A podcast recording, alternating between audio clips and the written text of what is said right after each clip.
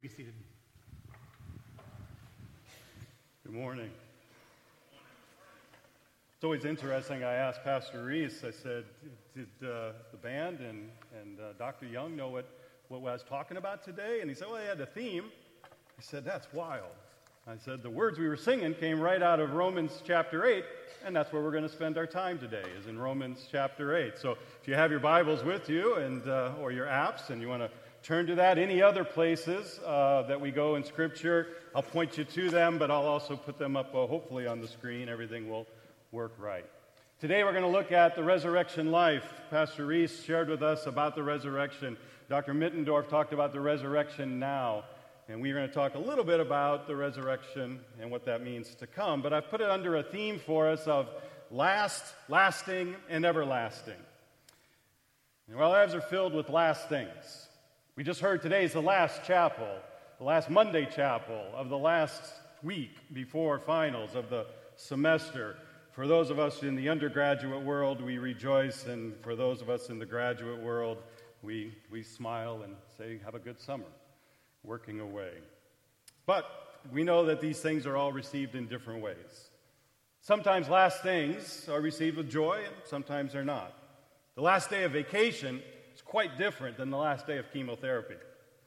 The last final exam is not nearly the same as the last day before your wedding. We often think of things here in finite terms. Sometimes the last of something is the end, there's nothing else. And sometimes the last is just a transition, just the start of something different.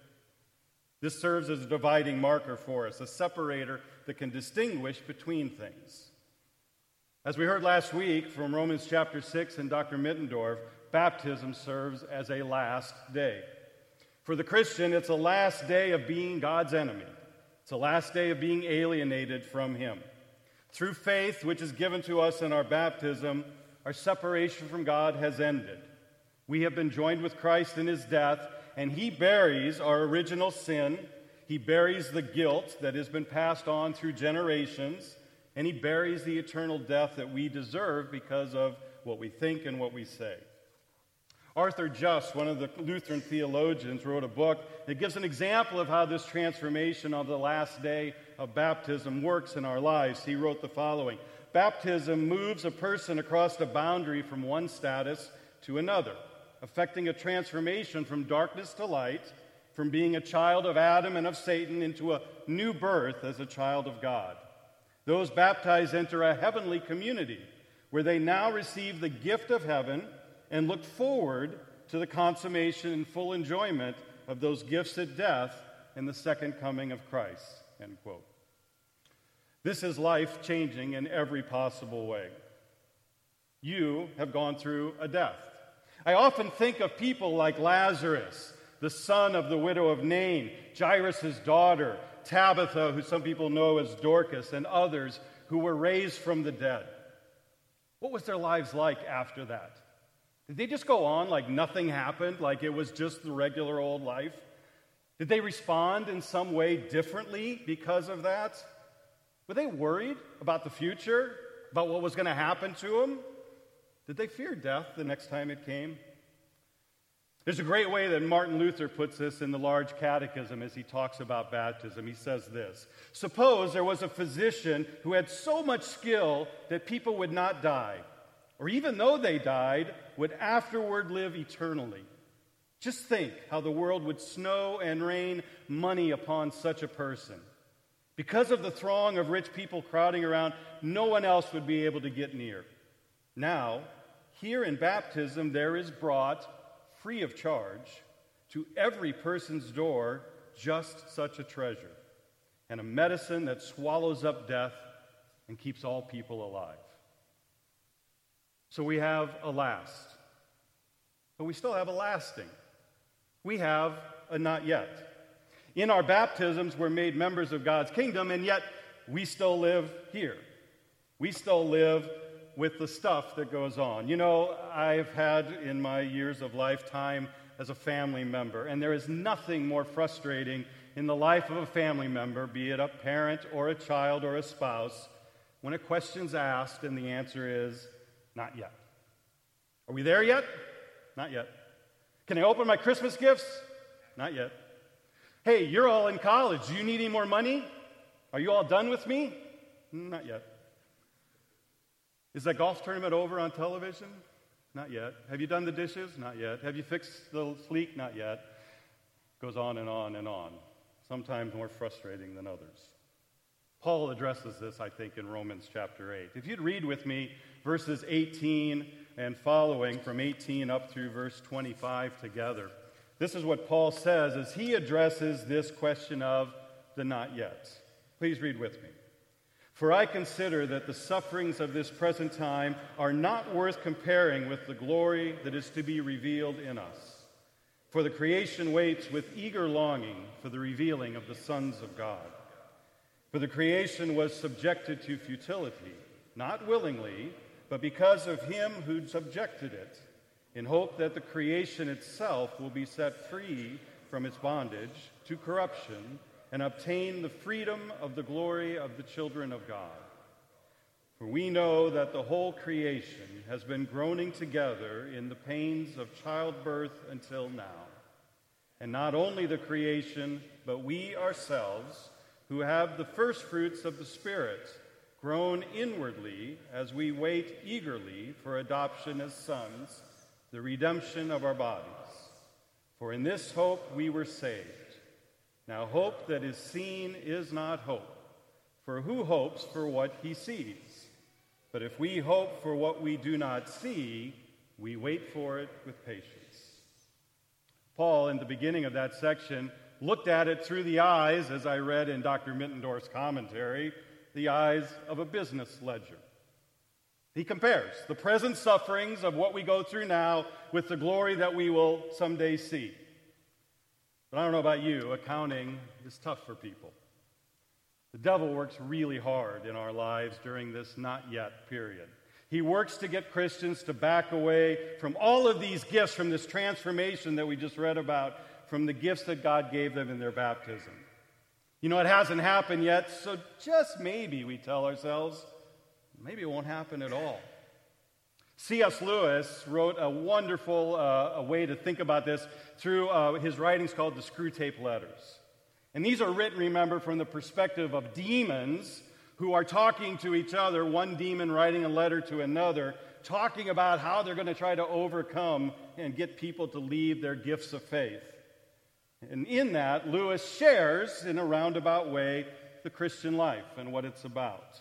And especially here in letter 15, he shares about the not yet. Screwtape, the demon, is explaining to Wormwood about how to use this temporal life to get Christians away from God's plan of salvation. Think about some of these things as you hear them. And remember, enemy is really now God. That's the way the demons are talking. The humans live in time, but our enemy, God, destines them to eternity. He therefore, I believe, wants them to attend chiefly to two things to eternity itself and to that point of time in which they call the present. For the present is the point at which time touches eternity. In a word, the future is, of all things, the thing least like eternity. It's the most completely temporal part of time. For the past is frozen and no longer flows, and the present is all lit up with eternal rays. God does not want men to give the future their hearts, to place their treasure in it. But we do, the demon says. We want a man hag ridden by the future, haunted by visions of an imminent heaven or imminent hell on earth, ready to break God's commands in the present, if by doing so we make the person think he can attain to either one or avert the other dependent for his faith on the success or failure of schemes whose end he will not live to see. We want the whole race perpetually in pursuit of the rainbow's end, never honest, nor kind, nor happy now, but always using as mere fuel wherewith to heap upon the altar of the future every real gift which is offered them in the present. Getting us to worry about the temporal future is exactly how the devil best pulls us away from those baptism gifts. Now, Lewis says God doesn't ignore temporal futures, but he says they're designed really for one thing how will a Christian serve their neighbor? Planning for that. But the devil says, no, if I can get you to worry about this future, if I can get you to worry about here on earth, not thinking about the moment now, not thinking about eternity, but I can get you to think now about a constant battle that you're dealing with, suddenly I've got you. Think about the things evil, disease, greed, lying, all of these things are pulling us towards the future, the temporal future. It might even be something like a presidential search. But God doesn't abandon us. Even when our lives are filled with the junk that comes from this world, from ourselves, and from our sinful natures, as Paul tells in the Romans in verse 26, God is with us. He reads, we say the following, or read, uh, I'll read this, you read along quietly with me. Likewise, in verse 26, the Spirit helps us in our weakness. We do not know what to pray as we ought, but the Spirit Himself intercedes for us with groanings too deep for words. And He who searches hearts knows what is in the mind of the Spirit, because the Spirit intercedes for the saints according to the will of God. And we know that for those who love God, all things work together for good for those who called according to his purpose.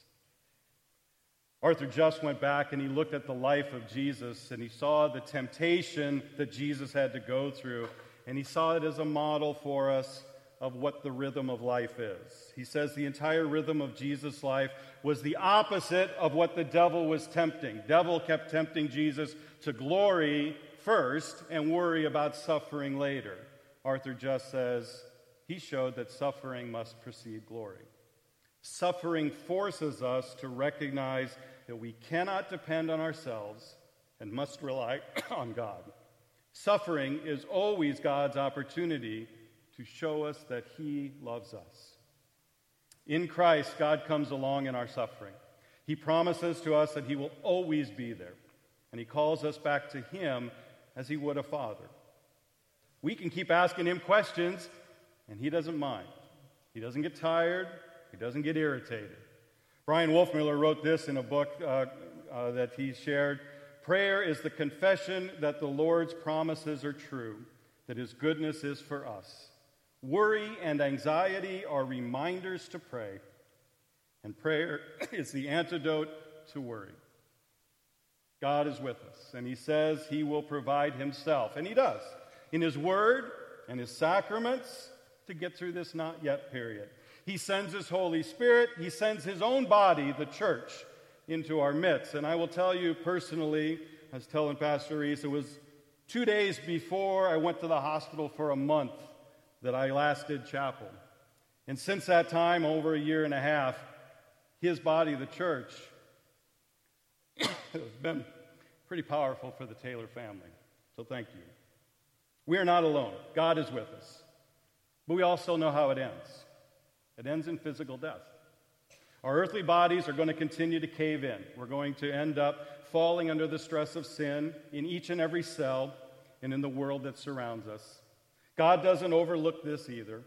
He lived and he died and he rose again to take care of that last day for us as well. Wolfmueller says along there Jesus doesn't come to grips with death, he doesn't accept death, in fact, everything Jesus does is fighting against death. It is Jesus, after all, who came out of the grave on the third day and put an end to death, rule and reign forever. Nothing can stand in the way of his love. There is nothing, not even death and the grave, that will stand between you and your Jesus. In Romans 8, Paul goes on to remind us, and again, Dr. Middendorf shared in his commentary as I read, that God is in action before, within, and beyond time. And those verses in verses 29 to 30 up there point us to that. They show us how before time God knew, during our time God is here, and even at the end of time God will, in, that, in fact, glorify and put those forward. So God speaks to us through His Word. We're clear about what it says based on what His Word speaks to us. the gifts that God gives us each day, and the eternity that's to be shared in God's presence. So I picked out a couple verses. There were lots of them, but gentlemen, would you read with me Philippians chapter 3? Brothers, I do not consider that I have made it my own, but one thing I do, forgetting what lies behind and straining forward to what lies ahead, I press on toward the goal for the prize of the upward call of God in Christ Jesus. And ladies, would you read with me 1 Corinthians chapter 2? But as it is written, what no eye has seen, no ear heard, nor the heart of man imagined, what God has prepared for those who love him. The everlasting. Baptism moves us into an everlasting life. In verse 35 in Romans chapter 8, we skip and God talks to us about this, not yet, but also, I believe, into this eternal life. Who shall separate us from the love of God? We heard this in the song we sang. Shall tribulation or distress or persecution or famine or nakedness or danger or sword.